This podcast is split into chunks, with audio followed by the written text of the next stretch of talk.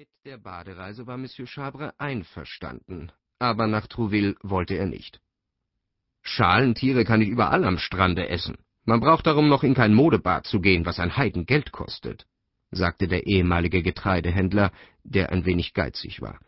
Ja, er meinte sogar, dass es in den wenig besuchten Plätzen naturgemäß mehr und billigere Schalentiere geben müsse. Zerstreuungen gebe es überall nur zu viele,